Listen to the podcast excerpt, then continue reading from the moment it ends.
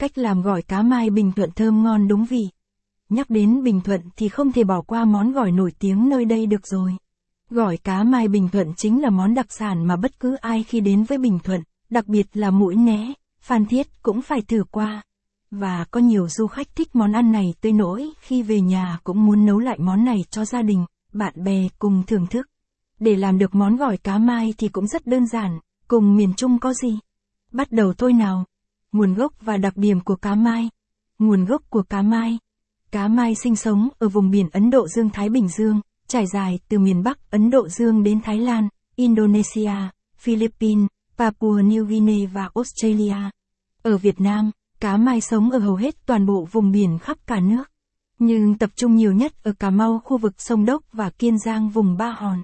Ngoài ra còn có ở Nha Trang, Ninh Thuận, Vũng Tàu.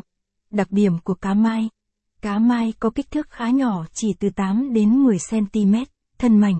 Nhìn bề ngoài cá mai khá giống cá cơm nhưng mùi tanh hơn, thịt trong suốt và săn chắc. Cá mai thường bơi thành đàn ở các vùng nước cạn cho đến cửa sông và ở ngoài biển.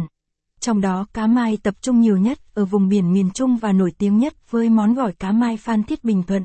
Đặc sản gỏi cá mai Bình Thuận nổi tiếng ở miền Trung. Cá mai có mùi tanh hơn so với cá cơm, nhưng với cách chế biến của người dân Bình Thuận thì món gỏi cá mai lại ngọt, dai dai mà không hề tanh. Không chỉ nấu gỏi mà người dân miền Trung còn nấu cá mai thành các món kho, canh, chiên giòn và có thể ăn suốt trong các bữa cơm mà không ngán. Bài viết liên quan Top 25 món ăn đặc sản Quy Nhơn làm quà nổi tiếng cách chọn cá mai tươi ngon. Để làm gỏi cá mai ngon thì trước tiên bạn phải có cá mai tươi ngon và thịt săn chắc. Khi ra chợ đừng chọn những con đã được sơ chế như cắt đầu và đuôi.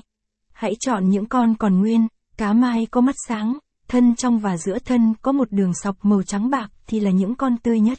Chọn cá mai dày và hơi phồng cũng cho nhiều thịt và ít xương hơn đấy. Tuyệt đối không chọn cá mai đã ngả màu trắng đụng hay màu vàng vì chúng không còn tươi nữa. Sau khi chọn cá mai tươi xong, bạn có thể về nhà làm sạch cá và sơ chế, hoặc bảo người bán đánh vầy.